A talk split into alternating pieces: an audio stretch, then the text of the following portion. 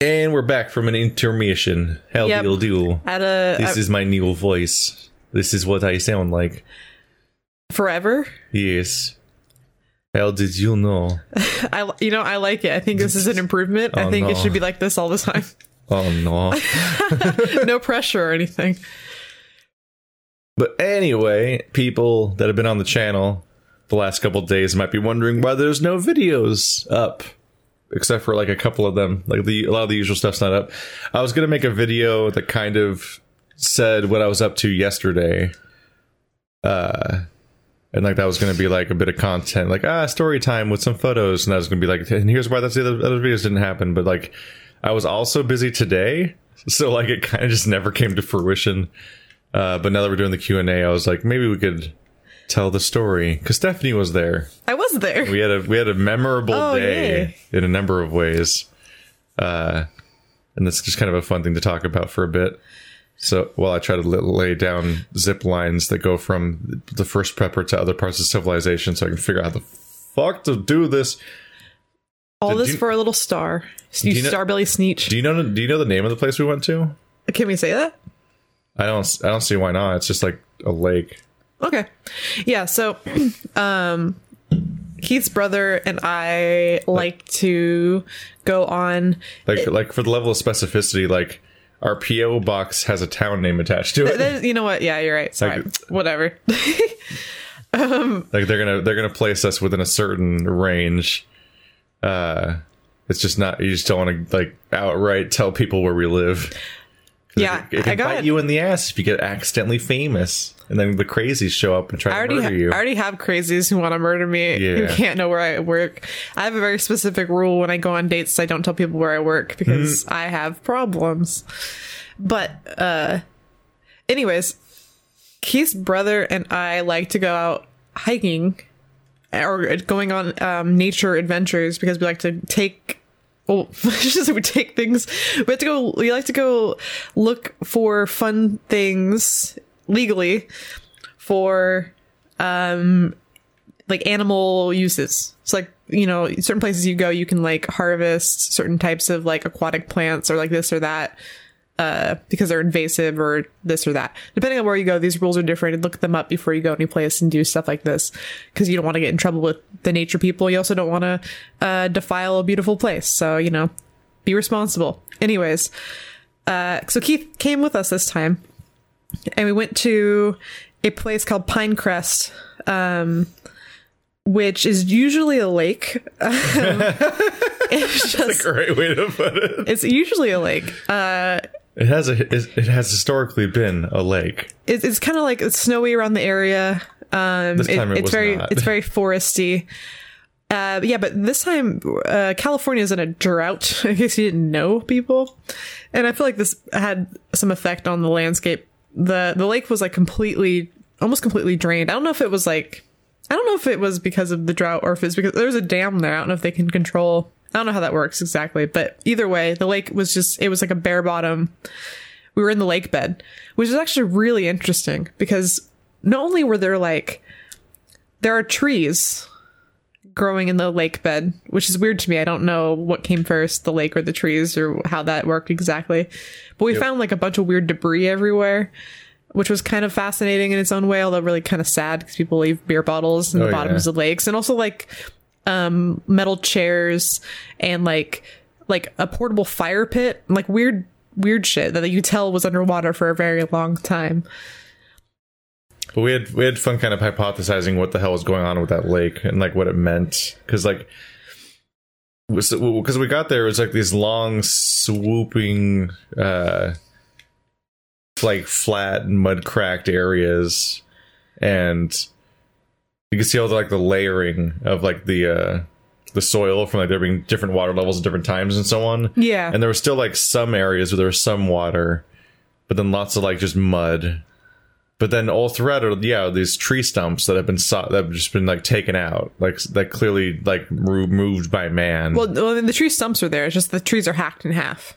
yeah, but it was interesting to think about just how many trees there were in what seemed to be the underwater part of the area. So you start thinking like, like, like I was, I was, I was bringing up the idea that like it might be like like swampland kind of like where the water level kind of rises and falls all the time and it's like certain types of trees that can kind of live in like like a few feet of water oh god Oh, cool i died oh, this game makes no sense its physics are so fucky I like I just magically died walking down that slope. what Yeah, was that- that? I haven't. It's, you really don't die very often in this game. Yeah, it's uh it's it's almost always that. Especially in the post game I've been playing, it's always this where I just Random stuff, sometimes I just magically physics across the area and instantly die. I'm like, cool. magic physics. I can see That- BB. Blee Who's Baby's butt. It's pretty cute. It's, I always think it's cute. It's But- weird, but but, we were, cute. we were walking around in this like desolate, weird, like lake bed desert. It it was very with all the crazy like semi trees everywhere. It's very eerie. yeah, It's a very, it's a very unique landscape. it's a cool visual. Th- there were parts of it that were like very uh, misleading as far as like how soft the mud was, and Keith got really stuck in like Yeah. a tar pit. no, I, I, that was that, that. That's how you get dinosaur extinct. It was like just like that. so we we like at, first I was like we kept walking and eventually it was like okay well our shoes are in danger and then it got we got a little bit further and we're like okay so uh, we're in danger of like having water seep out of the mud and into our shoes so we got to that point and we went a little bit further and I got my my dog with me she's just trotting along and I kept I was she- by this point like her whole like legs are covered with mud I'm like all right it's not too bad yet but then like at one point I just took a step and She's just happy to be included. Okay, no, she, she's just happy though. Happy as a clam. My fucking past my sock, and I was like, okay, well, that's you know, that's done. Like that's fine. Actually, I don't mind when stuff like that happens, but I was There like, was- yeah, that's fun. There is a Keith got there, fucking there's a stuck. rip, there's a rip off the band aid moment where you're like, okay, well, I'm just resigned to my like cause like before it happens, you're kind of like trying not to get let the water get past your soles into the top of your shoe where it leaks into your shoe because like that's the turning point where it gets kind of shittier. So it's like whenever you walk in puddles or whatever, you like try to keep it on the underside of your shoe and not like get like the the inside of your shoe wet and your sock wet and everything. But once you like properly sink in, you're, you're just like, okay, well, well, initially, initially, I wanted to take my shoes and socks off and just walk in the mud, but there was too much glass everywhere, so I couldn't. yeah, because humans. I had, I had like very, I had to like keep an eye on Kiki the whole time because I was really worried she's gonna step on glass, which really sucks. Uh, Yeah. people, people suck. But Keith got so stuck because like he, he was trying to walk the way that that me and his brother walked, but like I tried to follow you. I'm really But then I started sinking. I'm like, this isn't going to work. I'm really so, nimble, you so, know. I, so I went where Eric went. I got big feet, but I don't weigh a lot, so I think it just like I just like wa- duck waddled my way over that tar pit. But then I just I tried to I tried to follow my brother, and he I just fucking sank, and it and it just kept getting worse. And at first, I thought Keith was just being a little baby because he was No, like, I was like cemented. he actually couldn't couldn't get out. We had to go. Yeah, I was him. physically. I was actually getting kind of exhausted, just trying to pull my legs out because it was like a lot of force, but also like it's, it's like it's like I brought up like it's a it's like the semi-Newtonian fluid thing where it's like you can't use force to beat it. You have to just do like consistent pressure for a long time to very slowly escape because you can't like it, it's the, the the harder you pull on it the more it solidifies. And it was just it was a, it was a mess. I eventually had to just abandon my shoe pull my leg out then like physically just dig my shoe out with my hands. Like i had to go tunneling because it's just there was just no it was so physically like suctioned into there. It was absurd. That was a that came as a surprise. So then would yeah we're like we like And that was- hobbled over to some rocks that were like by the shoreline and tried to like get vaguely clean as much as you can from like muddy water and everything And that was like get it out. 20 minutes within us being there. So we immediately Yeah. got like our, our our shoes and socks soaked and then also just like covered in mud. yeah I'm And, just, like- ha- I'm just happy I don't have any blisters And Kiki kept like frolicking around and like just kicking mud everywhere. And so her leash was like coated in mud. And then my hands were coated in mud from holding her leash. And then I would like touch my face and I got like mud on my face. And then I had like, I think everything I had was like, had mud on it, which I thought was really fun. Uh, it was like, I like, I like just being like, oh, well, fuck. Ha ha ha. and then just moving on. It's like one of my favorite exp- like things to do. is just actively choosing not to care about things Well, the, the first time I went up there, your brother made me go up there, but it was like he didn't tell me it was going to be snowy, and we went Oh, and so we ended up like going and trying to harvest wood on the side of the road, but I ended up like falling in like waist deep snow mm-hmm. in like normal clothes, and that was like a very similar like ha ha ha ha like like laugh it off. It's fine. you just kind of accept what's happening at that point. Yeah, it's almost kind of a freedom to just letting it go, Yeah. like just giving up. It's fine. Once you hit the the fuck it threshold, Hit, hit the bottom. It's cool. it's like I'm free now. I can stop worrying about this going bad. It's already happened. yes, like once it, once we got all like muddy and whatever, we're like okay, and so we just frolicked off, and uh, we saw some really neat stuff. I was trying to collect like fishing lures, but I couldn't find that many. Um, I found like a a duck jawbone or like a duck like bill bone, which by the way Kiki ate this morning. The entire thing. Well, she- just she- the bone. She pulled it out of my pocket and chewed on it a bunch. I, I forgot it was in there, and so she had a nice disgusting duck bone this morning.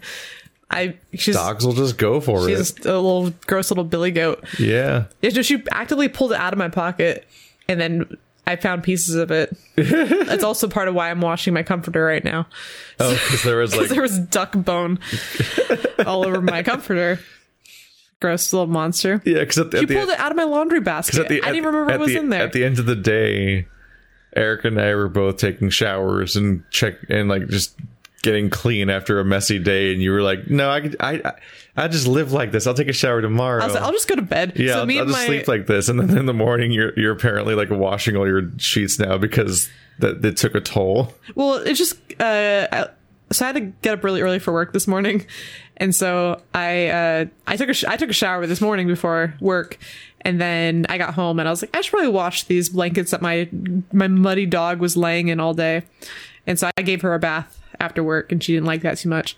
And now she's clean, and now my comforter and my sheets will be clean too. But yeah, no, I was like, I'll just sleep in this in this like sweat and mud and filth. Like it's fine. I need to wash my sheets anyway. It's Oh, cool. is that connected? I mean, you uh, were even specifically like, "Ha, I'll roll in it," and you just started rolling on the floor.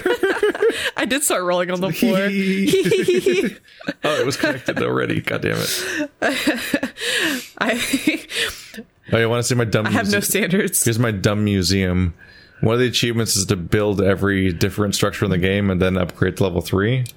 You have to upgrade every every different structure, and then you also have to build every type of sign. The shitty holograms, and there's like hmm. 50 of them. So I just made a spam area, and they all have the same annoying hologram of the giant thing. Just to be garish and call people's attention. So there's the shelter, and they're all chrome and gold looking because that's what it looks like at level three. So there's a bridge that goes over a gorge, but then there's just a random charging station and a random zip line and a random watchtower and the shelter that's right next to that other real base that's right there, and then Timefall shelter here, and then a mailbox right there, and then every single goddamn sign at the game. There's so many of them, and half of them don't show up, and it has to like it'll it'll randomly choose some to show and some to to vanish, but it's just every different warning message at once. That's because they just gave me that achievement requiring that. So it's like, fine, I'll build every single one in one location. Congrats. So I got that achievement. that was a pain in the ass. I like it.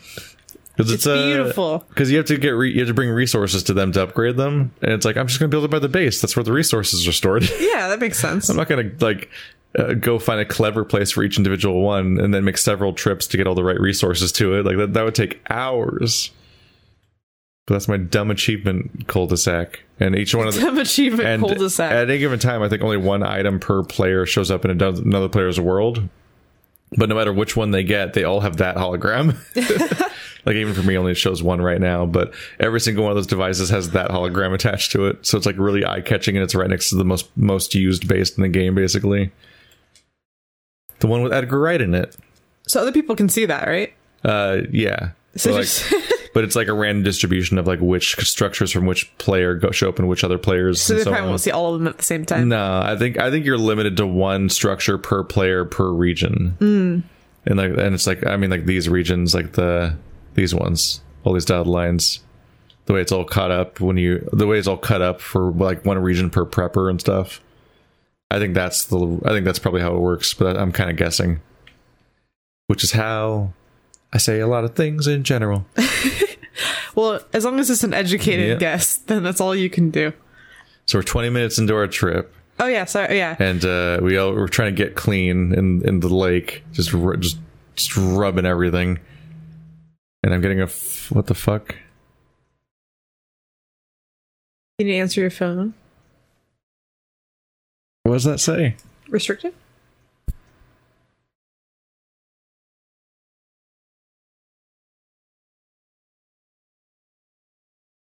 Yeah, it's just a it's just a random phone call from a restricted number. Anyway, Ooh, all my Keith life. Stalkers.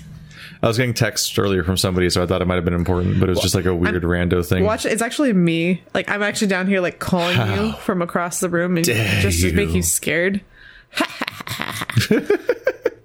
from your restricted burner phone. Sometimes sometimes when I get messages from people that I definitely know but I haven't heard from them for a long time, I pretend like I have a new phone and I ask them who they are and what they want. just And I make them a- just to just to create a little bit more awkwardness. Well, and then also Is it specifically people you don't want to actually hear from? Yeah, yeah, Yeah. But then also it's sometimes people that like I want to test to see if they remember who I actually am or not.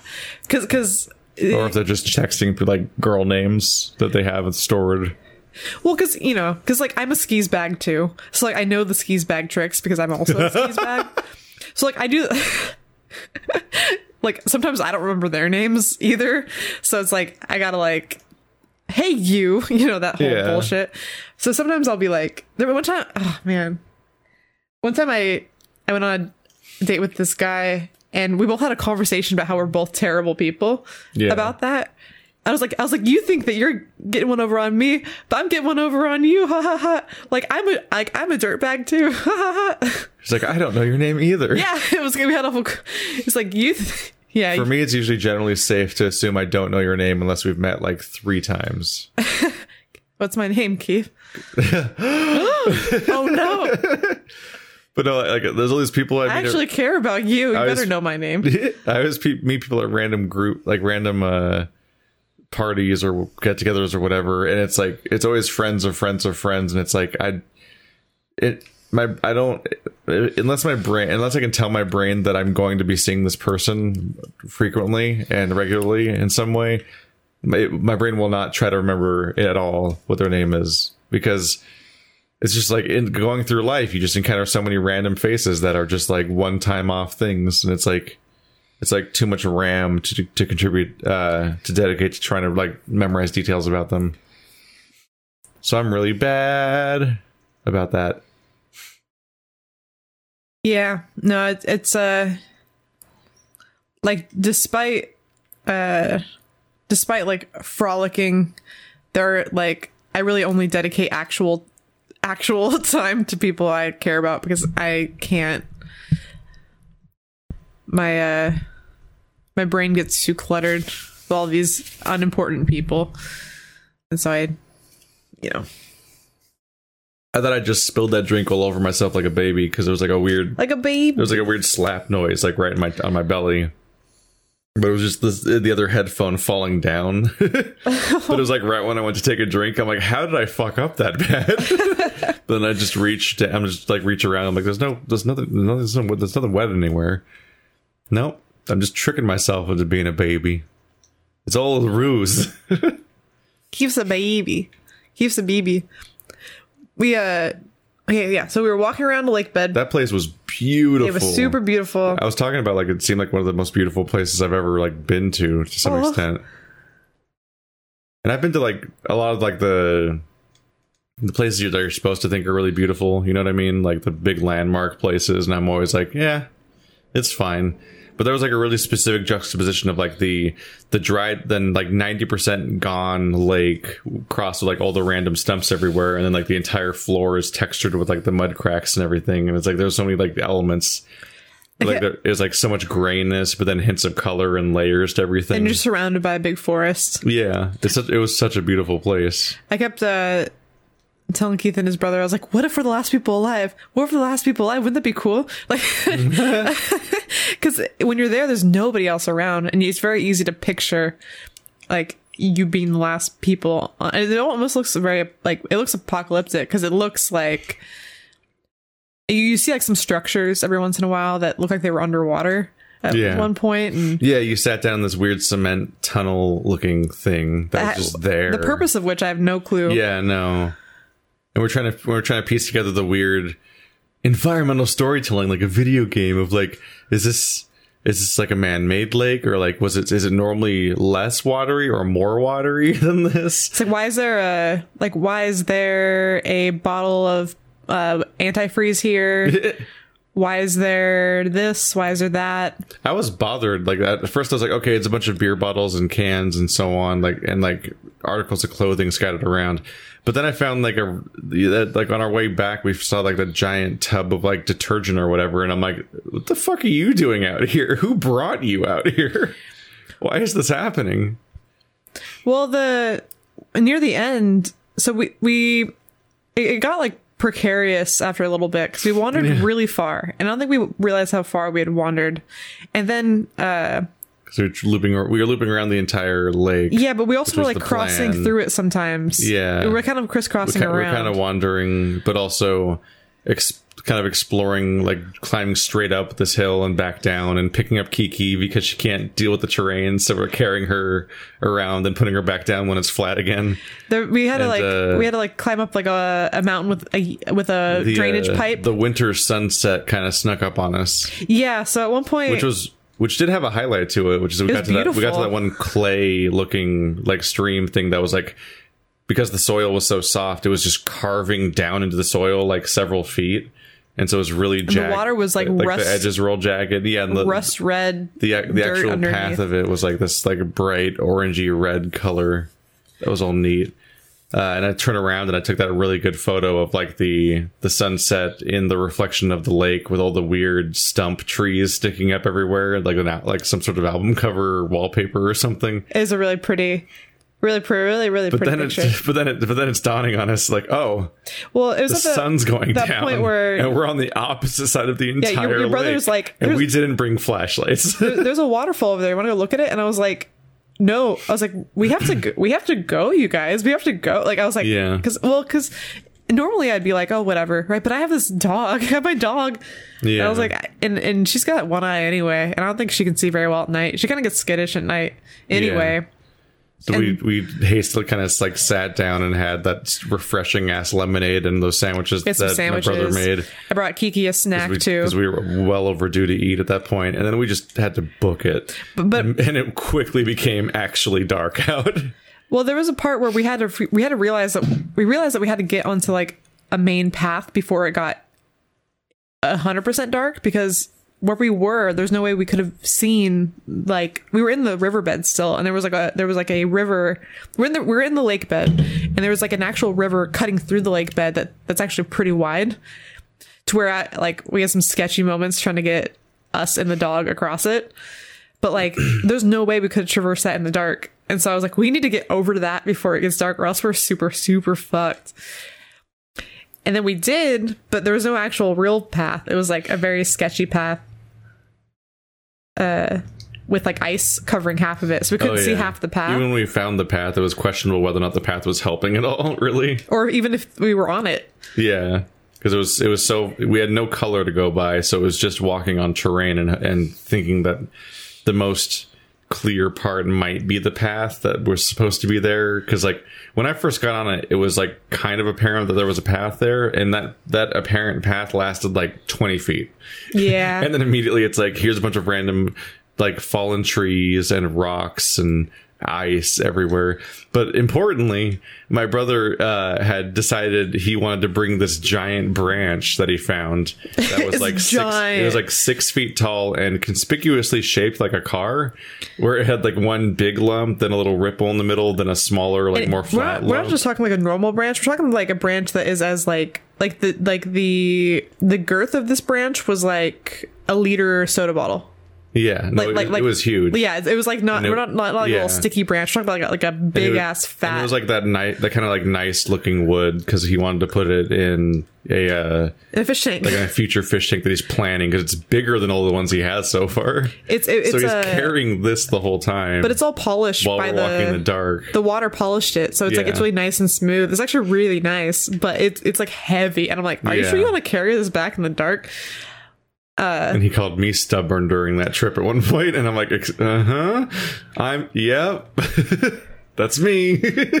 As he carries this fucking branch in the pitch black for like an hour and can't see his own Well, feet. and then at one point he slips on the ice, and we're all And he hit- worried. yeah, and he said that he hit the back of his own head, and I'm like, that that's bad. You should stop carrying this branch. But he was on a mission. I was like, I was like, I gotta get my dog home. I'm gonna kill you guys. I get Yeah. my dog home. My poor dog. But no, before there, we hit a point where we're trying to like f- tell where the path is at all. If, She had a there, if there even on. is one. For all we know, that we're imagining a path, and there never even was one for most of it. Well, the we saw a bunch of like And- Blair Witch Project style buildings everywhere, and you could tell they were like maybe maybe like summer houses really- of people. But I was worried someone was going to come out and like yell at us or something because they were. that would have been helpful. They could have told us where to go.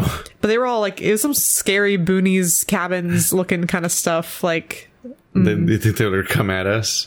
well, I don't know. We kept like we're basically walking through their yards, Yeah. but they weren't even yards. They were just like on the sides of mountains and cliffs and stuff. We're just kind of walking in front of their property and like traversing around different weird areas. I don't know. Like eventually, what we had to do is we had the uh, the kind of horror movie set up where none of us brought flashlights and we didn't have reception out there. So while it was pitch black and all sources of lights were gone because we're nowhere near civilization and this there wasn't even a moon. No. Straight up wasn't a moon. Like we could not have timed this more poorly to not bring Well, flashlights. yeah, I was gonna say so two of us. Uh, no lights anywhere. So Stephanie and I brought out our cell phones and we're using our cell phone flashlights, and that's about all we had to go on. We're just watching our battery. yeah, um, yeah, we're just watching the numbers drain over time, and my battery's not great, so I was definitely not gonna last forever. I lost, I think I lost fifteen percent or something, and I started at like thirty, so it wasn't great. Like the drive home, I was at a twelve or something, so like it could have that could have gotten bad. We could have been down. We could have been down to three people and a dog having one light collectively. Yeah. and uh, my brother was carrying the giant like six foot stick thing while wanting to lead for some reason so he's in the front with the lights uh, the only light source is behind him But he was gonna keeps- fight off enemies keeps- for us, he keeps said. falling on his ass or being at risk but we eventually slowly cobbled our way back. And also like that that like lunch and lemonade and everything was like so refreshing after how exhausting the day was uh when we had them bef- right before the sunfall. But the uh there- there was that de- that neat horror detail where we were uh getting closer and closer to the place where we par- where I parked my car, and I could hit the lock button, and the red light would shine through the Like through darkness, like through the, trees. distance, there's like a one little tiny Yeah. red light. We We're like, just it's over that We way. would just see one red light coming through the trees, and it's like, here it comes. It's this, because it looks like like this is how we this is how we die. The- that, that thing co- comes and finds Well, us. Well, the thing that was like that last horror movie moment that almost gave me a freaking heart attack was we're in the we're in the parking lot, which is completely abandoned except for our one car, and we're in there in the dark trying to figure things out. And then this truck, like out of nowhere, just pulls into the parking lot real slowly and drives past us, and then goes forward, and then fa- makes a fucking U turn, and then drives past us again. And I'm just like the whole time, I'm just like, hell no, hell no, this guy's gonna fucking kidnap us. yeah, he, pa- he passed us three times. Yeah, and, th- and then he left, and then he came back again, and I was like, "Oh no!" Like, "Oh no, no!" Like my like my like kidnapped sensors were like beep beep beep. Like, nope, nope, nope. Abandoned parking lot at night. Zoinks! My die in the forest sense He- tingling. And, and then and then I had to pee, so there's like a there's like a bathroom like way off in the distance. That's the scariest looking fucking thing in the world, and I I was actually like I was all I was being cool, but I was actually really that actually really freaked me out. Like I like walking walking over there, I was like, I was like, I, then when I when I right before I opened the bathroom This door, the and I'm like, there's good. I hope like there better not be some person huddling in this bathroom. And I'm gonna fucking have a heart attack and die. This is how I die. This is the end, as was promised by the, the fates. But no, we made it. Abandoned We forest bathroom. I had a late night. Went to the. uh Got home and showered finally after Except a few for me. hours, and then uh, we went to that. uh went to a diner. Yeah, we went, we went to a 24 hour diner place with uh, this one waitress that just came by like eight times to complain about her job. Yeah, she'd seen us in there before. she was like heavily venting. I was like, okay, this is starting to wear thin at some point. yeah, no, she was like, she just like that other person's rude. Blah blah blah. She, I think we're the only, like, almost the only people in there. So I think she was just talking to us about stuff. And I was like, Yeah, I was like, all right. just waiting for a shift to end. Kind of more water though. like, Can you take orders too? Also, please.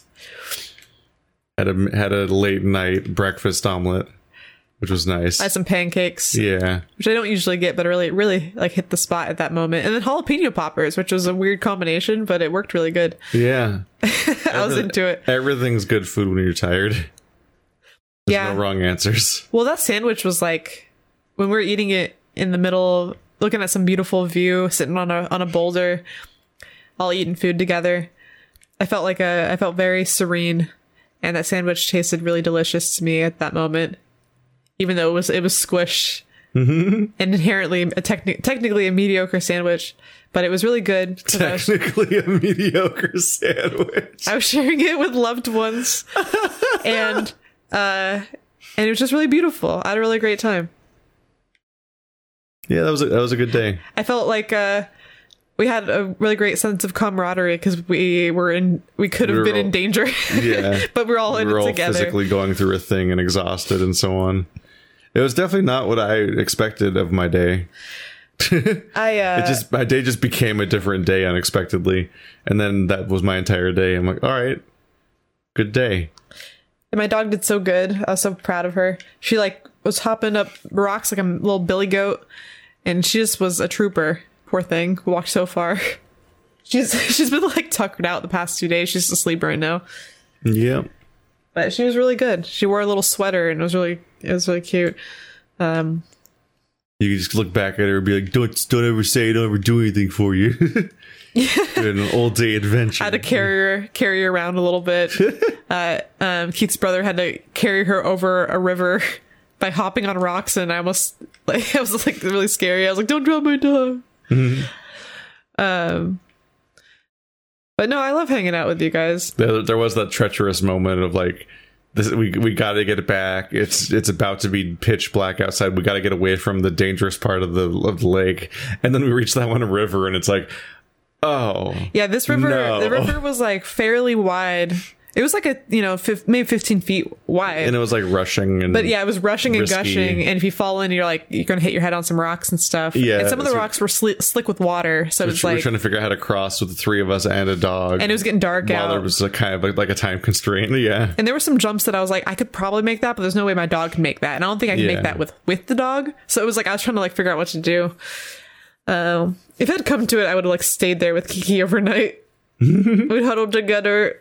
Just hang out Yeah, just hug it out. I mean you'd you'd, you'd make it. Yeah. there's not unless like a predator shows up there's not a lot of risk. And frankly we've uh we've gotten rid of most of those. There's not a lot of, of living things in, in in the united states these days. You saw some. You said you saw some coyote footprints, right? yeah but those might those might those are probably old too though. Because specifically it was uh it was in the cement Mm. so I was like, "Oh, that's funny," because they had laid out all the cement for all these paths they tried to make, which are now crumbled and like obliterated. All you see is like chunks of them By like tree roots and stuff. yeah like it's so it's so none of it survived but uh yeah you can see like there's like uh, animal prints in some of the uh cement because like yeah you just would have to put the cement out and then just like deal with it if animals just decided to like walk through that in the middle of the, it existing so I, saw, I definitely saw like uh like dog style prints of whatever style maybe it was somebody's dog or maybe it was a coyote or a wolf or whatever We'll say we don't, coyote. we don't have any wolves do we That sounds cool. yeah Not not around here. yeah, so it's probably a coyote, maybe. I've seen coyote because I've seen coyotes around. When I used to drive around Rancho Cordova in the back roads that I'd have to take to get to like Sam's Club and the uh, theater that I'd go to, uh, I would just see, hey, I got a star. Yay! I would just see coyotes around, like just roaming. They just get out. They just get out of the road, but you see them like st- on the side of the road, kind of just staring you down as you like blazed by.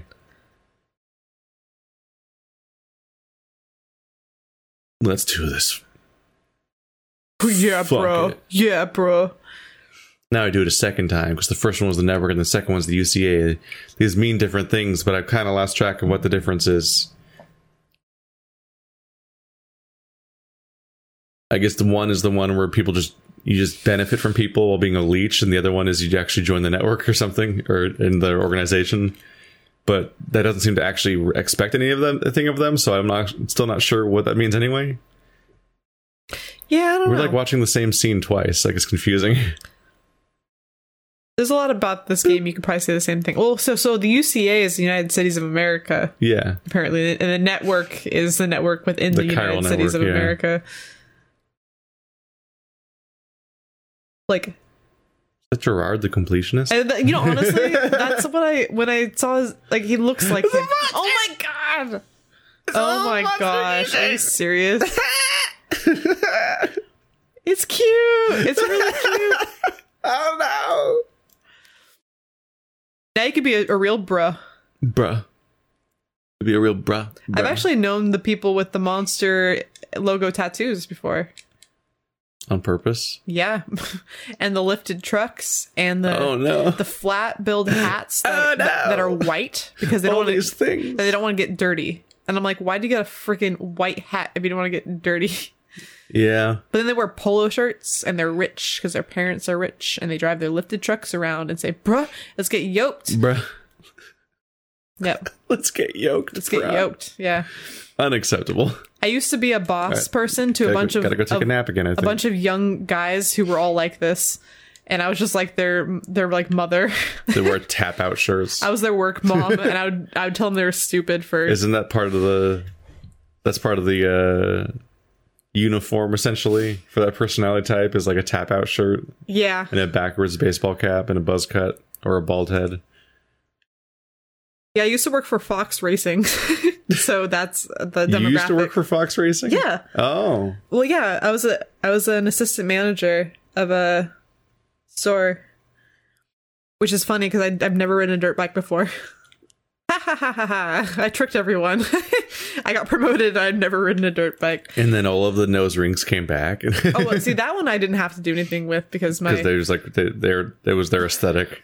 um no because my boss really liked me. Ah, like already Yeah, before you got hired or my, something. my or what? boss. Yeah, I I liked him. He's he he's a really nice guy. But he I remember him saying specifically, I decided to hire you already before you came in here. I saw your pictures on Facebook, and I was like, okay.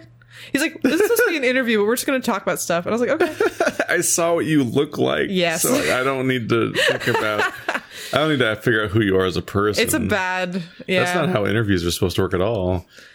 Not even like on like the like the. I mean, it's not nepotism, but like the vague like guaranteed job thing's always questionable. But the, just the part where it's like he's not going to like check you for like whether or not you're actually a good employee. Yep. is interesting.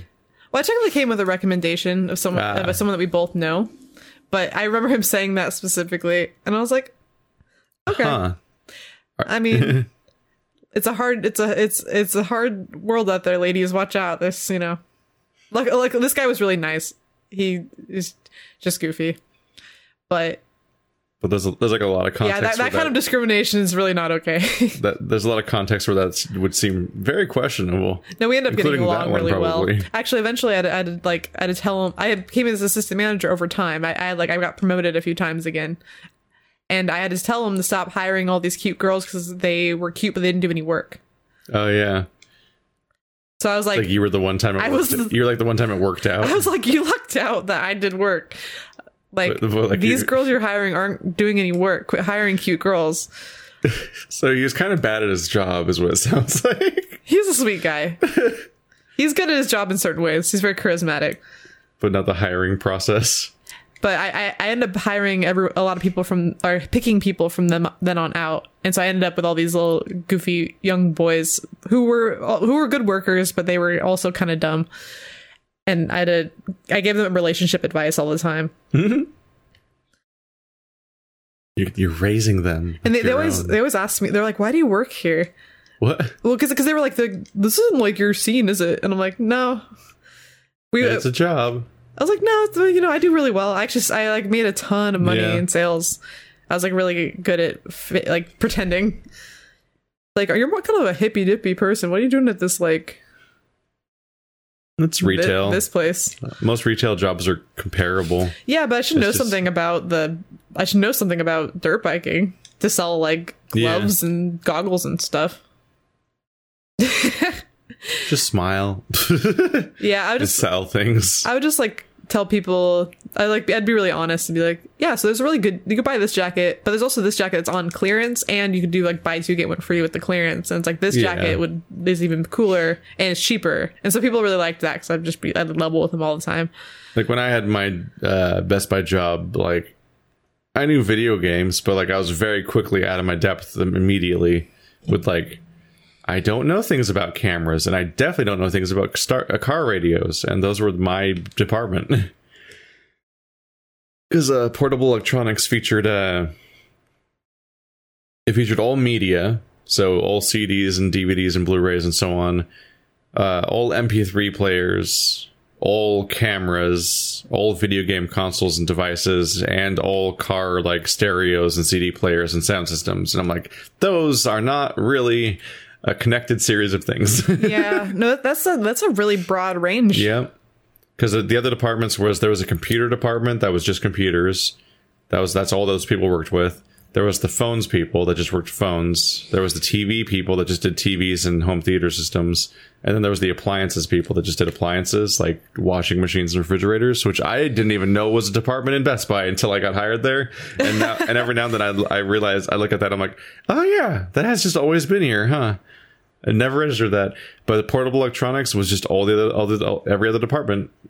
It was like an X across the entire. uh Yeah, our department was like an X across the store from wall to wall, corner to corner. We had like most of the corners and stuff like that, and a diagonal through the whole uh shop was our department, but it was like wrapping around several other entire departments that were those people were just there. So you had to walk across the store over and over again and just try to like find customers it was it was a mess. They also never trained me uh, at all on what any of those on how to, on how to learn things about those departments.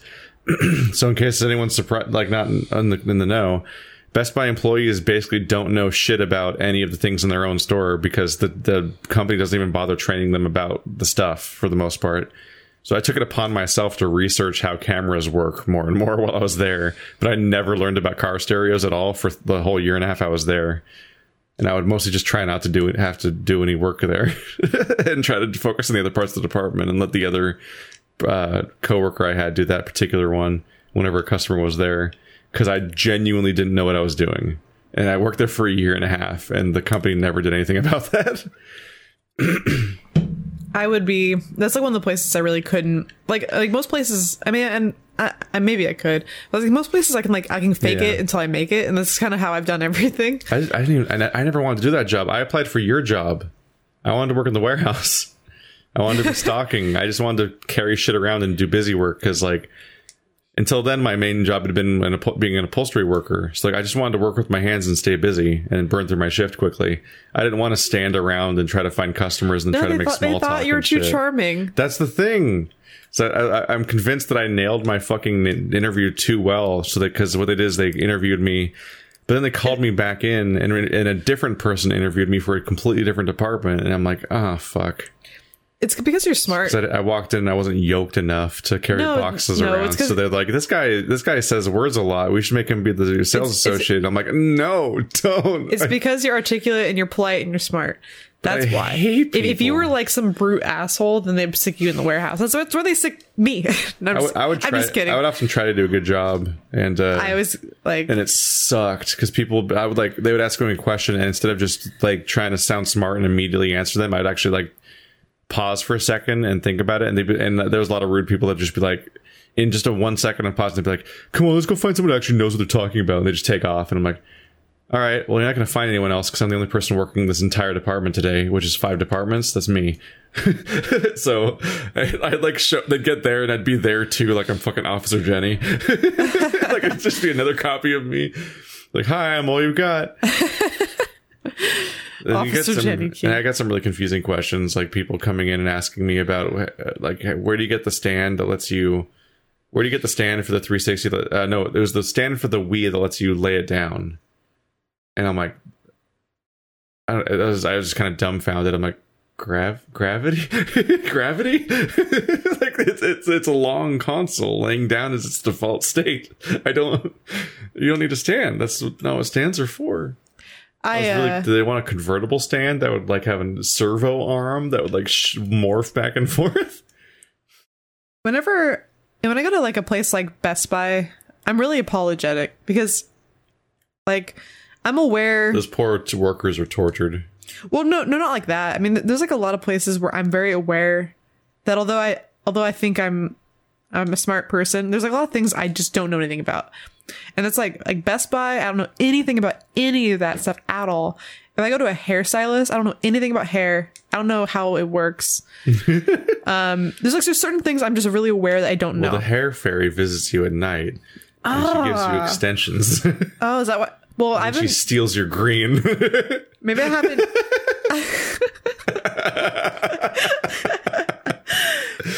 as penance. Oh gosh. Maybe I haven't been very good because she took all the hair off the side of my head.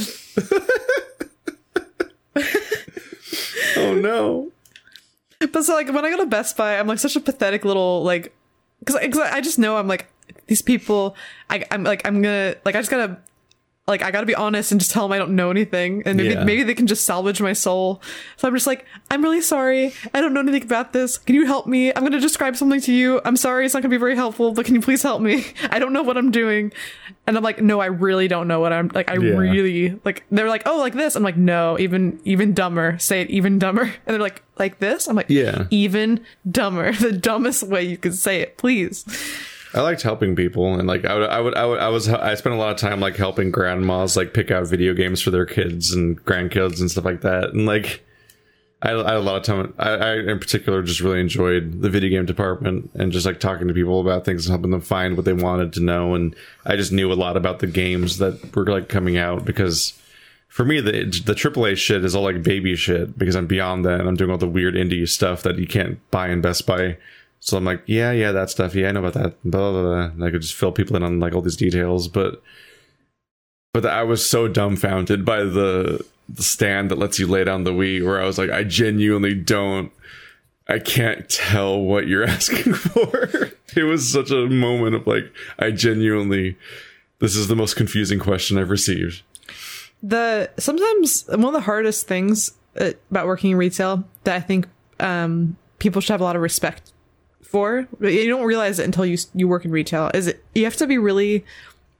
Sometimes someone will ask you something, and it takes you you you have to take a lot of patience to not let them know that it was a stupid question Yeah. it'll be like the dumbest question in the whole world but you but you you don't want to make them feel bad but it's so dumb that sometimes you can't even understand how to answer it in a in a coherent way Yeah. you're like where do i start with this the thing that makes me the most frustrated is when people have no clue what they want and they just ask you what they should get but but like it'll be like it'll be like there's so many options that they'll be like oh well what should i get and i'm like well well, what kind of thing do you want? It's like, I don't know. Just tell, tell me what I should get. And I'm like, well, what color? Like, uh, it could be like, oh, like a shirt. It's like, um, do you want a short sleeve shirt? I, I don't know. Just tell me what I should get. And I'm like, well, what color do you like? I, I don't know. And I'm like, well, you want me to pick a shirt for you? Like, Like at a rando? okay, here. I don't like that. And it's like, oh, well, oh, I thought you were just going to accept whatever I threw at you. Well, what- you, just, you wanted to be free of decisions. what don't you like about it? And I'll try to like work from Like there. Fleabag. And they're like, well, this doesn't feel, this feels too stiff. I'm like, okay, okay. So I got it. So like soft shirts. So it's like, what about this one? It's like, well, that one's too flimsy. And it's like, well, okay. so what do I do? And you gotta like work your way back from there. Yeah. But you, you gotta like, you just gotta be patient. Being patient is really important. Sometimes people have bad days. And sometimes people are like, maybe they're really nice people, but they don't know a lot about that They're subject. just helpless. Like me at a Best Buy. yeah. And so I think about that when someone comes and asks What a really sucks- stupid what sucks is that some places t- feel like they take advantage of you for not knowing the stuff well enough. Well, then people like roll their eyes at you and like, oh, like like like if you go to an auto mechanic, I don't know anything about that either. I'm really, That's I'm always that's what I was thinking about. It's like when you when you're like, I'm in car trouble, I need to deal with this thing or that thing, and it feels like they're so happy to upsell you or to come up with new problems that you should deal with and so on. And it's really hard to tell which ones are genuinely like the doctor's trying to help you situations or like which ones are them just trying to get as much money out of you as possible because you don't know what you're talking about and you just don't want your car to stop working because it'll fuck your life. I just try to be really nice to those people because I'm hoping that maybe they'll take pity on me. Car mechanics quickly talk me up into spending hundreds of, do- of dollars I'm just like, um, because I'm like, I, Like- I, I, I, I hope you're telling the truth about how important this is. do uh like uh I, do you think I need this right now? Like, are you sure is that is that immediate? Um, can you tell me what this does? Like, I'll try. I try to like be really nice, and I hope that they just like are honest with me. I think I think usually I can. And in worst case scenario, is I call my dad. I call my dad and I ask him. I've, I've done that too. It's like trying to ask my dad what to do with things because uh, he's worked on cars his entire life and ran an auto upholstery store and so on. So it's like, I is this bullshit or is this headlight flu- like is this real or headlight fluid? like is this real or not? Elbow grease and headlight fluid. I say, uh, I'm like, Dad, uh, should this cost this much? like, I ask him how much I think that something should cost, and he'll be like, like, oh, it probably costs about this. I'm like, okay, okay, good. That's that's how much they charge me. That's about right. Because some so, there's, there's parts about cars that sound fake, even when they're not fake. Like tire rotation sounds like a prank. That you're, it's like a fucking. It sounds like a convenience fee. You're like, yeah, we're gonna rotate your tires, and that'll cost this much or whatever the fuck. And it's like you're gonna you're gonna.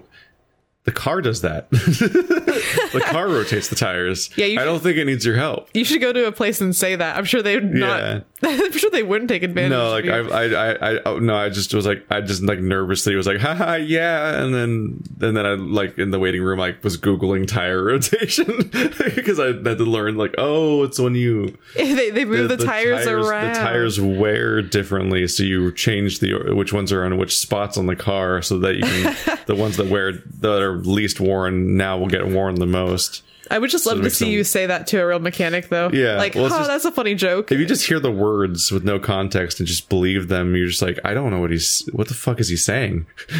what the fuck is he saying? Um, sir, they spin just fine. Thank you very Yeah. much. Yeah, tire, tire, tire rotation. The car does that.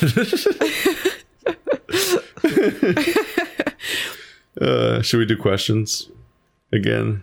Uh, sure, if you There's have like, a, any. there's a backlog of sorts. I swear to God, I just want this fifth star. It shouldn't be this hard.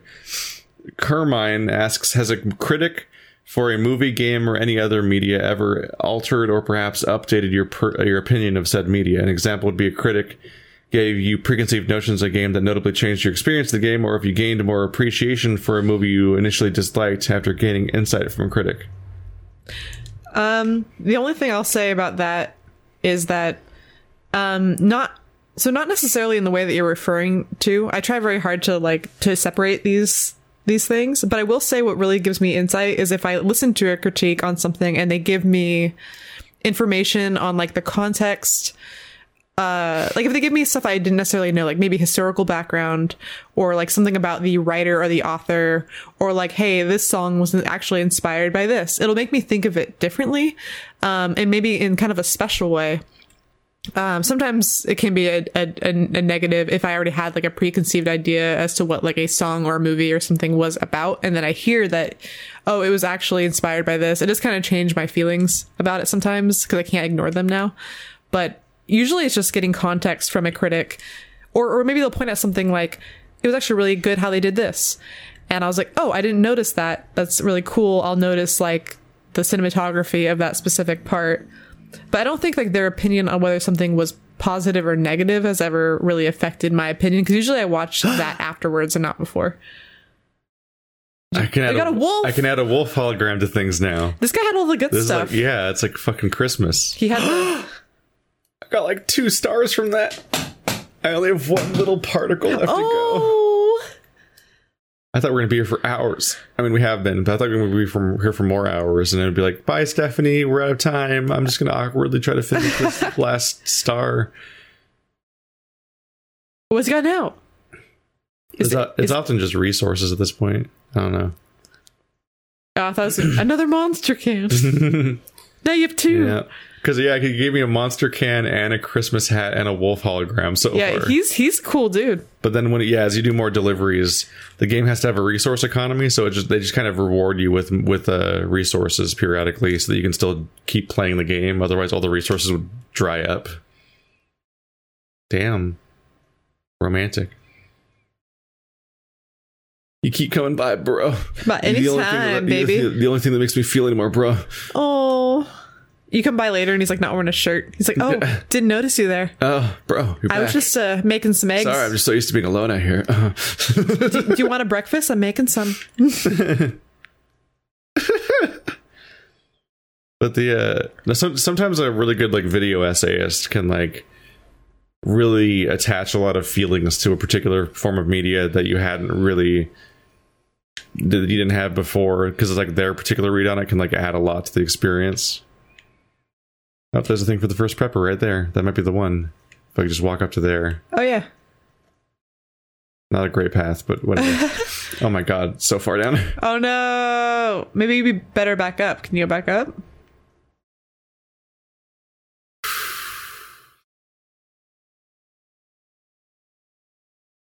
Can't see it's like up there, I think. It might be easier if I go back up. Because at least you're It's not, great news either way. Not hiking upwards, I guess. I try to lose keep track of it. But the uh I think of like movies with Mikey did a really good video essay on uh The Last Jedi that added a lot to that. And then uh Lindsay Ellis did a video on Guardians of the Galaxy Volume 2 and tied it specifically to her relationship with her fa- her now deceased father with like the the elements of that like the troubled fatherhood elements of Guardians of the Galaxy 2 and and so on like the troubled legacy with them. And like that added a lot to those kinds of things. And the other direction to be a stereotype there's the uh i already knew that i probably liked the original star wars movies more than the prequels but like i didn't have great ideas of how they were of what, what i didn't like about them in part because it was like i grew up with them because they came out when i was 9 12 and 15 and so it's like i grew up with them and it was like i was like too close to them and i grew and i like specifically i watched i watched i've watched phantom the phantom menace dozens of times like i've watched phantom menace more than any other star wars movie because it was the one that came out when i was nine Do, do, do, and i'll still defend duel the song duel of fates which is incredible duel of fates is like the best song ever made and the pod race is genuinely thrilling yeah, it's really fun. uh, but there's a bunch of issues like all the Senate scenes and the whole plot not making sense and uh, other elements. But like, uh, it was the Red Letter Media like Plinkett review that like stood out to me. Of like, oh, suddenly I can crystallize these ideas of like what's up with the. Uh, and you, you you still never seen those before, have you? The Plinkett reviews of the Star Wars prequels. They're kind of like these feature length comedy reviews of each of the three Star Wars prequels that kind of they got they went around for a while. Like they they got a lot of attention and basically launched the careers of all of those people that are on that channel. Oh yeah, I was gonna I've heard of them. I've never seen them, but Yeah. I've heard they're like uh, notorious, like famous, right? They have that whole interest in that whole intro that's like Star Wars The Phantom Menace, the most disappointing thing since my son. And while my son eventually hanged himself, the sad fact is that Star Wars the, the, the Phantom Menace will be around forever. It will never go away. Like that it's that kind of kind of dark grim humor crossed with like I like that. hyper nerdy like over over analysis of stuff. Like he spends like a half an hour of a 70 minute review just discussing the number of things that are going wrong over the course of just the intro ship sequence. Like Qui Gon and Obi Wan sitting down for tea, apparently, then getting poisoned, but then they stop poisoning them. Then they cut through the tree, the door, and then like they take separate ships uh, for some reason, but happen to land on the same part of the planet, and like and just the billions of weird choices all the characters make, while it while it being all about like wow, the Jedi are going to meet up to dispute trade regulations in orbit over a, verdant planet. This is a great plot. like it's like uh, all the elements that are like so far gone from like A New Hope and like why Star Wars is generally thrilling and interesting. I think that uh, I can. I probably could only watch something like that about movies that I didn't really feel a lot for. Like, Yeah. like to be like not to be- like. I also have a a long history with Star Wars, and I've seen them a bajillion, bajillion, bajillion Yeah. times. But I thought I could I could watch that because at this point I'm kind of numb to, a lot of the it. prequels and stuff. if something was really cathartic to me and really special, I could probably couldn't watch a real review on it. It's probably maybe that's why I'm like able to retain like my feelings on certain things because I I would like refuse to watch a review of like um like I probably would never watch a review of like American Beauty yeah, because because because I wouldn't want I really wouldn't care. It counted. Did you, did you get it? I just got five stars. There's only one left. There's only one thing left to do, which is uh, once you get the reputation with this guy, an audio log pops up on the cliff near him. So I need to find that, and then I'll have the platinum trophy. Legend of Legends. I have 143 of those. You get Legend of Legends if you uh, if you switch the difficulty to hard mode and then get an S rank on delivery. But specifically, the one you hit uh, the pre- you know the premium deliveries we never did the like the harder version like self imposed hardened mode on the delivery. Ah, I gave it last star. Your pants are complete. Yeah. oh, Aw. he loves you. We'll we'll have to try that sometime because you might get a kick out of those. But we first we have to watch Better Call Saul season four and Better Call Saul season five and Mr. Robot season four and Disenchanted season two. So Mr. Robot- it's- our oh, to do. wolf. Look at the wolf. That's a really that's a pretty well modeled wolf, at least for a hologram. I love Mr. I gotta take my pants off. Not my pants, but carry on back. You can't see the you can't see him past the skeleton, the exoskeleton thing. You know that person asked earlier, like what, What? Didn't I take you off? The person asked earlier about what the weirdest thing I've ever walked in on was, but I think it was actually uh, Norman Reedus and Guillermo del Toro in the shower. In the shower. yeah, There it goes. look at all the stars. It's surprisingly hard to look at on camera, but like, the, the- yeah, lo- the, it's all symmetrical now. it's beautiful. right. Look at your cool pants. I think it's like, I think it's thirty. I'm not sure. So it's like one for every single character in the game. That's a base. oh, They're all five starred. Took a goddamn eternity. Oh, he's petting his baby. That's what you do with babies. You you pet them. pet him, right? Yeah, you go like, nice baby, scratch, scratch, scratch, and they're like, so there's Yeah, 20, so- 20 deliveries of every kind. Connect all facilities, which happened a little bit ago. Then reach maximum level with each one. That's the one we just got. Still only a silver. Maxing out your relationship with every single facility in the entire game. Fucking silver trophy. what the fuck? Death Stranding is bullshit. This is my only gold trophy. Is my twenty special deliveries What two percent are you missing? every category. so the last the last two. No, Ninety-eight percent. So there's the platinum, and then this one is Uh, there we go. Restore all memory chips. Oh gosh. So I just need to find the last memory chip that's like around here. Oh, so that's the last Yeah. one. Yep. No, we're about to do this. We're about to do this. Do you have any um, any other st- statements about like critics or whatever? Will I Google this? Everybody's a critic. Everyone's a critic. but no, I, I think uh, If you can't, uh, can't write, then be a critic. I don't know. Aw. There's all those jokes. About, there's all those jokes about critics. where there's cruel, even though critiquing is like a completely different skill, Well, critiquing is something crit- everyone inherently does, but so- not well. not always well. Yeah. Let's see. Should be like right over here. Ooh. I think, it's literally just at the top of this this hill right here. So I'll have this like in, in like a second. So we're done. We did it. But the um, what other ones? Uh,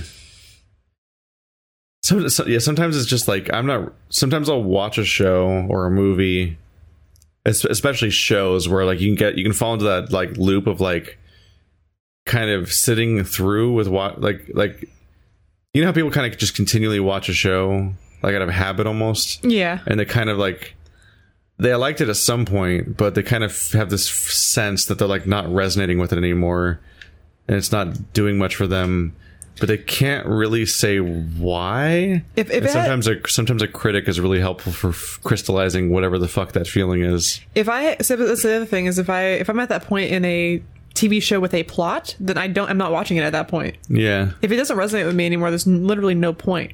I don't understand people who, like you. You watch shows all the time that you're done with at a certain point, and you keep watching them. I don't understand that at Yeah. all. But like, I only do that with shows that are mindless, like um, reality TV or something. See, I, see, that's what I can't get. Well, is watching reality I TV at on, all. I put it on in the background because I, I don't like. I'm like a dog where it's That's like what, that's I what need YouTube's for. I need sound to not be lonely. I do that with YouTube too. It's, it's the same thing to me. I just put it on in the background, and I'll like you know I'll like text or be on my phone or look up stuff up on the computer or like write something or think about something, and it'll just be on in the background so I don't feel like lonely. I can't find it, but it might be that like this area is so chaotically covered in like random shit that I can't see where it is. Because there's so many icons on the screen from all the like the, sh- the clutter and my even my own footsteps. This is difficult, but uh, a good example of that was uh, Hbomberguys. uh, H Bomber guy did a three hour video on uh, Sherlock the BBC show. And that really helped out because I was like, I remember like basically the first episode of that show was so compelling in like its production value and its characterization of its two main characters. Like it's because it's got a Benedict Cumberbatch is playing Sherlock Holmes and Martin Freeman's playing uh, Watson. I'm like, these are like two of the best actors I could see for a television show. Like I'd never expect them to be in a show because they're like beyond that kind of even though i guess uh, freeman was in the office the uk version. Like there's such great actors that i was just so ready to love the show and the production values were so good that it felt like a good show. You know what i mean? Like all the elements were there that seemed like a really good show. But then as you go on it's like well the first episode's pretty good and then you keep going and you're like i i don't know See, that never happens to me. I'm weirdly like not feeling it, and I don't know what's happening. It's supposed to be right the fuck here, and it's pissing me off. I might have to like go down the zip line. Are you sure it's not on the opposite side? I can't tell. Like I feel like yeah, the angle. Doesn't that look like the picture? Um, I can't. Well, uh, the snow's kind of in the way. I can't tell. Oh, yeah, it looks like it's right. Yeah, it's like looks supposed to be like right here. I'm gonna go down to Edgar Wright and sleep in his in his house, and uh, that might reset the world state. Might be what's necessary. I don't know. The uh, What if the what if like the the game you just can't finish the game and That it's like it's like having a puzzle would- with the one piece missing. Me. That would crush me. I'd be very sad. the missing puzzle and a puzzle piece. No. but uh his uh his his video did a good job pointing out like the messes that are like like how in a like overall like the show Sherlock cheats. Like it, you don't get to experience the mystery and the details surrounding the mystery at the same rate that Sherlock does. He often basically cheats at solving riddles by being like, "Oh yeah, my my my network of homeless people solved this problem," or blah blah blah. Or like sometimes it's so much uh, built around like the interpersonal drama and like basically the show flexing on how fucking cool and superhumanly smart Sherlock is in like a Rick sort of way that like this the mystery often gets solved almost as like an afterthought of the episode. And like it's so much glitz and glamour to make these 90 minute like feature length episodes that are basically movies with all, all those production values and characterizations and stakes that like the show fundamentally always falls apart. But one of the things that happened though is actually like that show had a uh that show had a weird moment. It's hard to, it's hard to explain but like they got a fourth season eventually and the fourth season's finale was so astronomically bad that it actually like kind of woke up its own audience. Like its own audience was like wait no this was bad. This episode was very bad. And then they started like trying to like reconcile that with the rest of the show and they started to realize no wait this show was always bad and I made it four seasons in, but like this one, See, I can't but, like, relate the to season that at four all. finale was so astronomically bad, but weirdly coherent and consistent with the rest of the show's structure and so on, but just in a, a weird, weird, overtly bad way that had never quite happened before. Where it's like, basically, it was, it was, it was basically the equivalent of like watching all these shows and movies where J.J. Abrams starts something, then runs away, and somebody else has to finish it. But then J.J. Abrams had to turn around and finish it with with like Rise of, Sky, Rise of Skywalker, like that what we had to sit with through. See, Like- that's why I shouldn't listen to you anymore. Like re- like You're gonna JJ, keep recommending things like that. I didn't recommend that. I did not recommend Rise of Skywalker. You made me watch we watched it. a movie that we'd never seen before together, and it was a disaster. Yeah, and it was not. but- it wasn't like, wow, check out this cool movie that's great. Yeah, but I should have had the same. I should have had the same feeling like I get with TV shows, where as soon Yeah. as I, as like, if I don't feel it, I just don't continue. I, Yeah. I would have never gotten to this point if I had just done what I do with TV shows, Mm-hmm. and I would never be in a fourth season of a show if I like if I didn't like. It would just never ever happen. it was. I- It was a weird thing where like a lot of the first people, episode where I'm just like, no, I don't feel it. Guy, Sherlock's Sherlock's a really weird case where a lot of people convinced themselves that they liked it. but you but you do that with a lot of shows. not well, I, like I, it's it's a it's it's a lot of different cases like for me like all the superhero shows like flash and stuff and gotham because i don't really watch the other ones i just watch shield i do think agents of shield's genuinely good Have you seen The Boys? but i yeah i've seen the boys I like that one. yeah that, that was a, that was a good one but uh I, I think Agents of Shield's genuinely good, but I think I, I watch Flash and Gotham the way that you watch uh, the way that you watch reality TV, where I actually like half pay attention and stuff like that. So it's kind of disposable. And like with uh with Walking Dead, it's also kind of disposable content, but it's also like I keep up with it, and then I can like talk to my family about it and stuff like that because it's like the only thing we both watch and things like that. Sherlock's one of the only things that's like specifically uh, something I was watching of my own drive that I wasn't quite feeling, but I was also kind of sticking with and so on. And uh, it was such a weird case because like it did such a good job of giving off the appearance of being a great show via like its production values and star power and so on and it's like snappiness and it's like it had a really fast pacing so it's like you could like kind of get lost in it and not think about it but the its finale of season four, which is probably a series finale, I kind of imagine that the show might have canceled itself by having that episode happen, which is like astonishing. But like it kind of rode that momentum that I had for so long, and then that that finale was so mind numbing and confusing and baffling at like how it even happened and how anyone could green like this and think it's a good idea that like it was like universally reviled in a way that the show had never been before.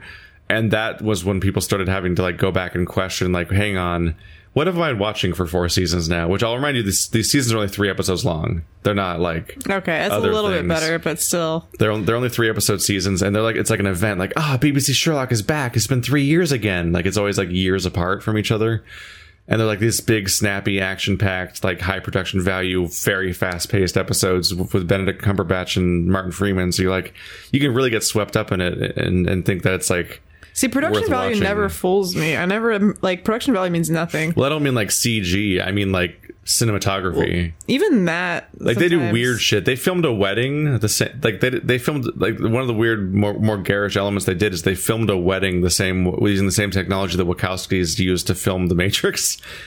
Like they did the 360 camera setup and so on, just because they could, because so much money was going into that project.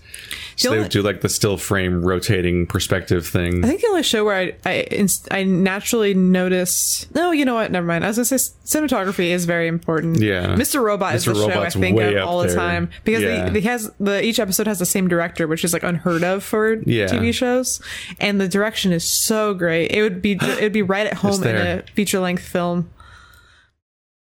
like a theater film. Yay! I'm gonna walk down. Woo! That, that's walking down, all right. Woo! Celebration tumble. oh god! Oh no. Didn't take any damage because generally those tumbles only break your your cargo, and I don't really have any I care about. Even BB is mostly fine. It's just like a funny tumble for him. I did it. But uh, fucking yeah, H Bomber got a three hour fucking review that just broke down the the basic structural messes that were always there the whole time. And he does the he and uh, the Plinkett reviews do something that's uniquely special, which is that they don't just make a uh, thing that's like giving you information and perspective and a different like take on the whole thing, but it's also like really effective comedy. So it's just an entertaining thing in its own right. So sometimes one of the weird warped things I have fallen into is that sometimes I'll watch something specifically just because I know that somebody a channel I like made a big video on it and I want to know the thing and then watch the thing itself because that video will actually be entertaining enough that it'll warrant the the through line of even sitting through the other the thing that's based on to to get the context. You And I- crazy. I no, I have. There are video essays I've watched multiple times. You're Like a lot of crazy. them. I've rewatched the Plinkett reviews for the Star Wars movies multiple times. I've watched the. I watched Hbomberguy's two-hour video on Pathologic at least twice. I watched the Sherlock one three three plus times. I watched the Lindsay Ellis video on Guardians of the Galaxy two probably like three times. But you could use all that time to watch actual good new things. Yeah. Well, in these cases, there are things that run. They can run. They run in the background because I, I have video essays run a lot, but those are ones I find myself revisiting periodically. Like uh, Shammy has a big video on the Surge that I've probably sat through four times, and uh, a video on Overwatch that I've probably sat through twice now, and they're and those are like each like an hour long. But like they run in the background when I'm like editing or doing other things and so on because the visuals are mostly just like a bunch of gameplay footage that reinforces their point that I don't have to actively look at and so on. So I just turned in my last data chip. Is it gonna be it? Oh.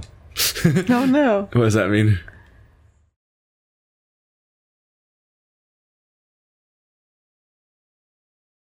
Oh. Oh no. uh, what does it mean? yeah, was that not? Do you have to like look at it or listen to it? I already or- clicked on it to be sure. So I have all 50 of these, which by the way, there's like, see, there's a Godzilla Christine Stand By Me is here. Stand by me. Big Fish is big, Oh, I love big. Oh, Fright oh, I love Night. Big Fish. Seven Samurai, The Bridge of Everquai, I love that one. Doctor I love that one too. And uh, there's Valhalla Rising, Nicolas Winding Refn's Wicked Die Young, My Life, directed by Nicholas Winding Refn, the God of War soundtrack for some reason, the Bronson soundtrack. There's some stuff in here. Like it went, it went in places, but it's mostly just like yeah, like media that's been preserved. Okay, so I have 53. Is there like a super secret final one that unlocks when you have all the other ones, and that's the one you have to find last?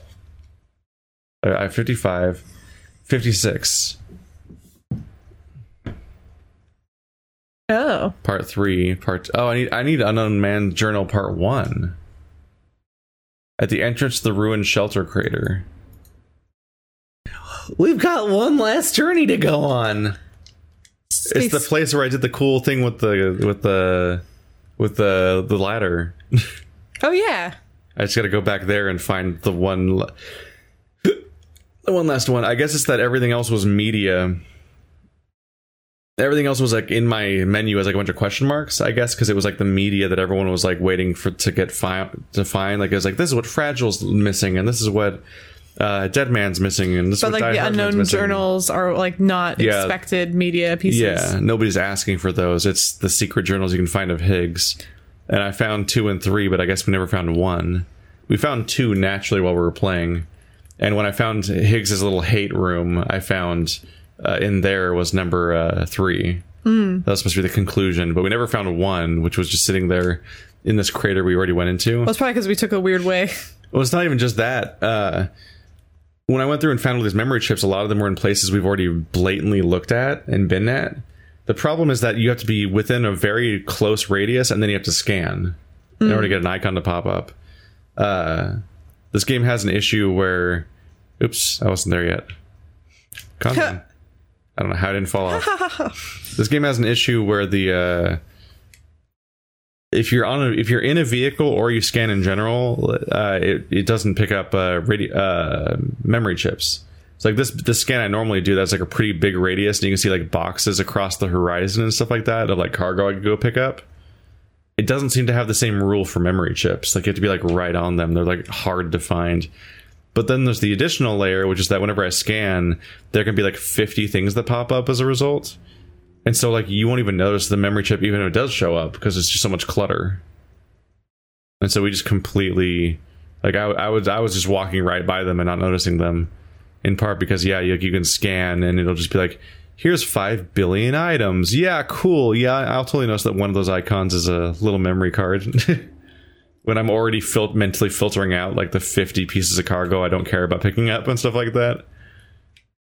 It's uh it's mixed. And like there's the icon for the bridge on the bridge that you can see. Like you can already see the bridge, but here's an icon for the bridge just in case. And like the yeah, like every time you scan, like 12 things pop up. That's just a lot. It's just visual clutter. So you just filter it out a lot. That makes sense. enough, enough of that was happening early on that there was parts early on in the playthrough where like a tutorial would pop up and we and neither of us would notice the tutorial and read it because I, I, I glance over tutorials all the time. yeah because it's just like a, some some more text on a screen that's always got more text on it it's just a lot to take in but this is actually convenient because it's uh, i wanted to end this near here too because i wanted to go to higgs's hideout and show you that Oh, cool. and then i wanted to do the the bb thing there and then we'd close it out BB. BB. Sorry, this has taken an eternity. Uh, even I wasn't fully prepared for how long it was going to take to get five stars. And then abruptly, he's like, "Here's two stars at once. Fuck it, I gave up." Like it just the torrent opens, and they're like, nah. Wow. that Well, that's was- a, that's like an extra minute. That was some popping. I've noticed that though with, these guys, they're like you can't make progress with them, and you keep going to sleep and getting another email, and going to sleep and getting another email. It's just this annoying process. And then abruptly, like the fucking dam just breaks open, and they just give you five stars, and you're like, "Thanks for making me wait." The fun news is there's no stakes, so when I, when I go in here, I don't have to worry about any cargo. I just walk. I just go to the the drive, pick it up, and then leave. that is kind of like freeing. And I have no equipment on me to make me clumsy, and I'm just gonna casually walk in here. But there will be BTS, probably, because this is that BT place. I don't think they really cycle out with the weather. Well, that sign says BTs right there. Yeah. It turns out those signs can be really useless because sometimes they point they point to areas as being BT areas, but it's like a zone where like the weather changes. Oh yeah. so it's only oh there it is, right here. Didn't even have to go inside. Wow. All right, just gotta turn that in real quick, and we'll have the platinum trophy, and then I'll go. Then I'll go make BB happy in Higgs's anger room. you can see how fucking petty and sad Higgs was, is or was. I think he. I think. Uh, I think he's dead. Mm, yes. Mm, yeah, I guess so. I was gonna say I really didn't. I really think sure it was. Either. I think it was confirmed that he died off camera because Fragile had him at at her at her mercy, and then he, and then she later says that she gave him a gun, and we did hear a gunshot. oh And yeah. so at the time when you heard the gunshot, I think you would assume that Fragile killed him. But then she says that she uh, she basically took the the highway out and so on. So she got she but but but she, there was she, still a- ha- she handed him a metaphor.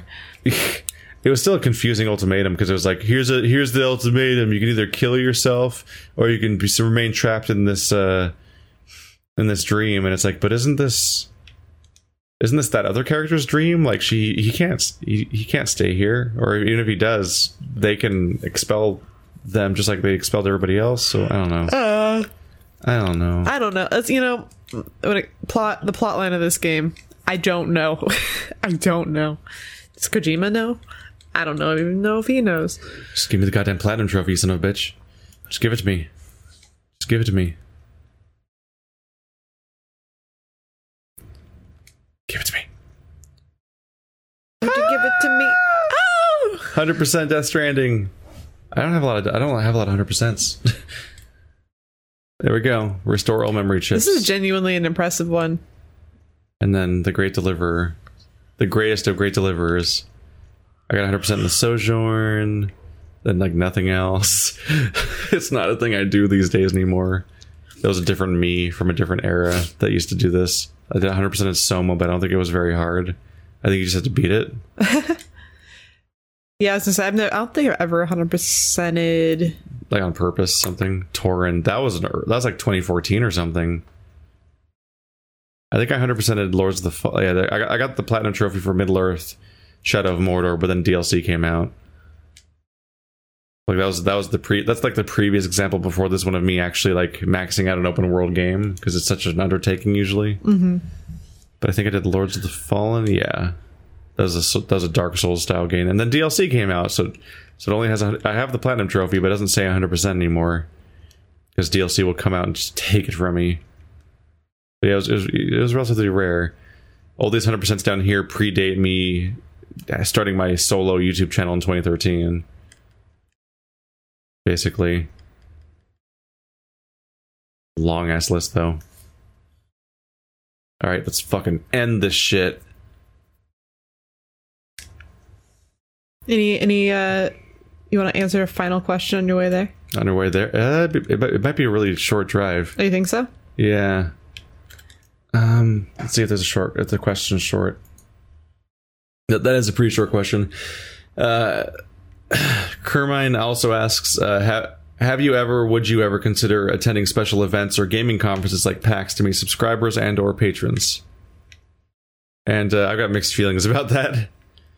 Because it's like, like there's the there's like the fu- exciting and fulfilling element of like, ha, meet with the fans, and, I, and I've heard that's a good experience for like a lot of people. But like, I'm terrified of the idea.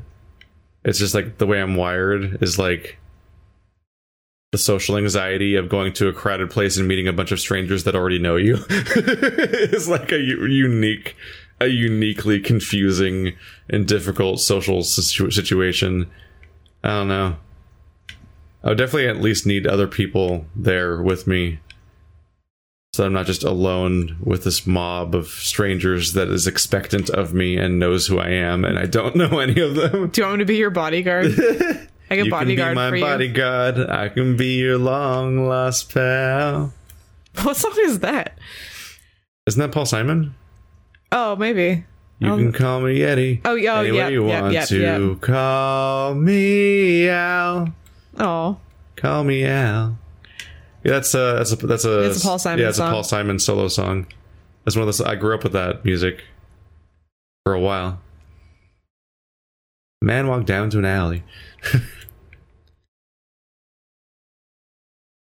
I think she talks about like being seduced by a fox-faced girl or something. That's really specific. those are the best girls. Here we go. But so I don't know. It's, it's something that feels like it'll happen eventually. It might be a little more. uh, It'd probably start in a lower context situation of like instead of like being like, "Here's my panel" or anything like extreme like that. It'd be like, "Hey, I happen to be at PAX West or something. I'll be walking I'm, around. gonna, I'm at this location right now. I'll be here for an hour." And then like some random fan that's also already at PAX West, but not for me specifically, that so they can't be that disappointed. and I'll say, "Hey, hey, don't Yeah. don't touch the merchandise." So if there's anywhere Don't I'm touch li- the Keef. If there's anywhere I'm likely to show up at, it's PAX West because that's it's in Seattle, which is where both Bird and Brian live. Hmm.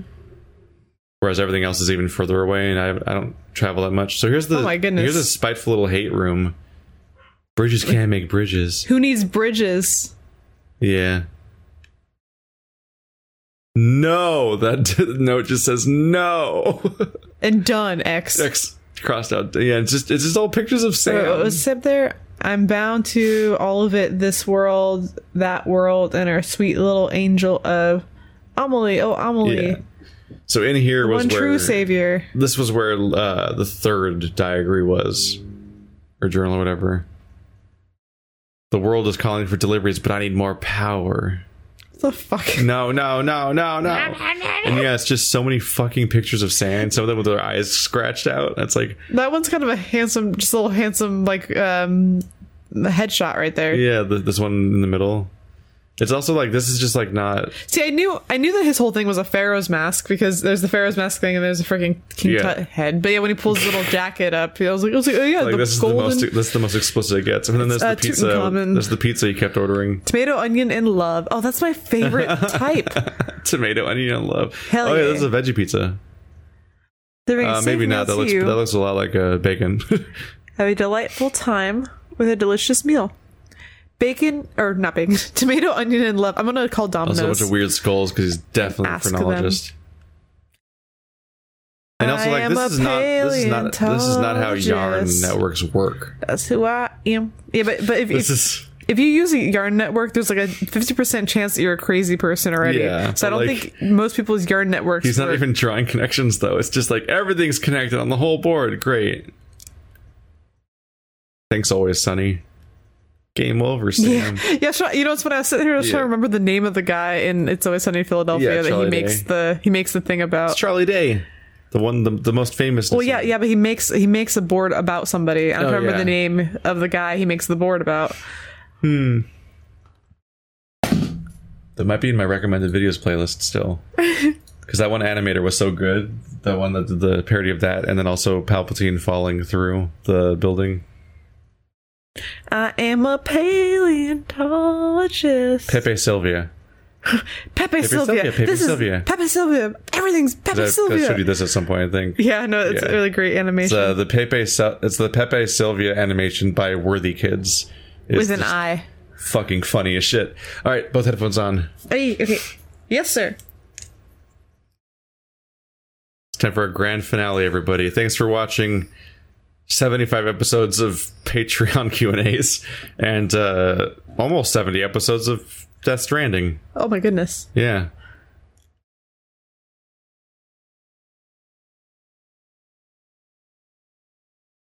Hang on, gotta remember how to play this game.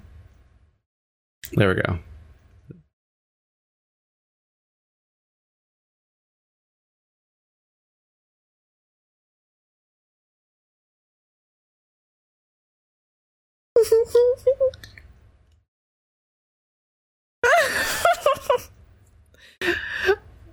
Oh, He learned the song on, on harmonica. oh, loose wiggly.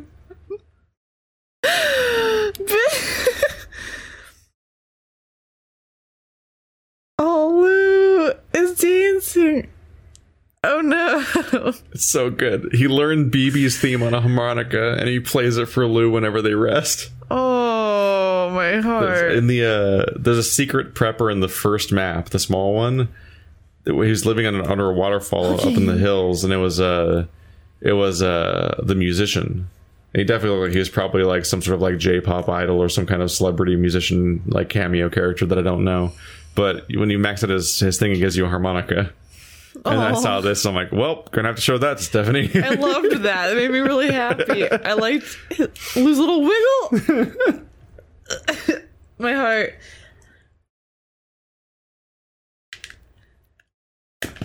Wake up. Wake up, you little shit.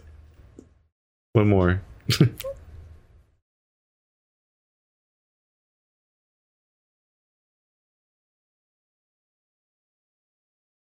What's that little hand gesture he did? He wants to go to bed. He's like, stop it. Lou's like, fuck you. I'm trying to sleep. they went to sleep, so he's like, cut it out. Oh, That's Lou. funny. That's All right, everybody. The end. the end. Hop on the Patreon if you would like to see episode 76 when it comes out, like next week. And also all the future ones and all the past ones. I thought you meant more Death Stranding. I was no, say, of the Q and A. Not Death, Death Stranding's over. I'm uninstalling it. I platinumed it. I'm moving on with my life now. This is the end of a chapter. This is the end of an era for us. I'm gonna go back to playing WoW now in my free time. And Overwatch. Overwatch when it's not Overwatch during active hours and, and WoW during time to go to sleep soon hours. Because I need to like ramp down. If I play Overwatch right before I go, I want to go to bed. I'm gonna be. I might have a heart like those matches of Overwatch that could get so tense and so like, and it's all depending on me in certain ways sometimes, and it's like so in there that I'm like, I'll have like a gut, I'll have that fe- that like that dread feeling in your gut. You know what I mean? Yeah. Where it's like it's too tense, and it's like I need to, I, I'll, I need to. So I try to make sure there's like hours of gap between uh, when I play Overwatch and uh, and when it's time for me to go to bed, because otherwise that might like persist, and then I'm just gonna be laying in bed stressed out. yeah, don't go to sleep like yeah. that. Go to sleep. Go to sleep like Lou did. Yeah. So no, I, I like I'll like ramp down with like either watching a show or I'll be playing WoW or something while like listening to video essays or something. And then until it's time for me to actually stop for the day. Good few hours. I gotta. I, I like me some Overwatch, but I gotta like Overwatch responsibly, or it'll like attack me. it's weird. There's just you know uh, I mean, you're, I'm sure you're familiar. It's just like there's forms of entertainment that are stressful, Oh yeah. but like they specifically seek them out because of the intensity sometimes. But that means you have to like think about when to do it. I'm trying to find some new disgusting, morbid, fucked up shit. Yeah. So if you guys know any good movies, or I'm watching When They Cry right now, which is like an anime horror classic that I found on Hulu finally. But if you guys can think of any like creepy ass, weird, disgusting movies, I like really fucked up stuff. oh yeah, we got to watch Society. Yes. We got to learn what that is because that looks like a trip. I'm trying Looks to like- find. looks oh, like uh, I'm- people I'm, trying to find a Serbian film. So that's the Oh, level I'm talking about right Oh, here. Yeah. I don't think I'll join you on that one. No, I watched Although that. I- I, watched I- those by myself. Although I have heard that there's like a scene where like there's a boner cam, like POV shot, where like his penis is becoming engorged, and you see it from the perspective of the penis. So it's like looking down, and then it slowly rotates around till it's looking up at him. Yeah. like that's the fucking camera. It's like what the fuck. But no, I've heard some really. I've heard. I've heard. I know the. I've heard the plot of that movie pretty much front to back, and it's deeply fucked up. Yes. like so deeply find me some stuff like this. if you know any stuff. Uh, when they cry is really good, but I don't think it's gonna it's gonna freak me out as much as it's supposed to. Yeah. So You can also. You still got to read uh, "No Longer Human." no longer the new Junji man. No longer he. Well, everyone, man. goodbye. Goodbye, Get out. everybody. Thanks for hanging out with us. Go away. Why are you still here? Goodbye.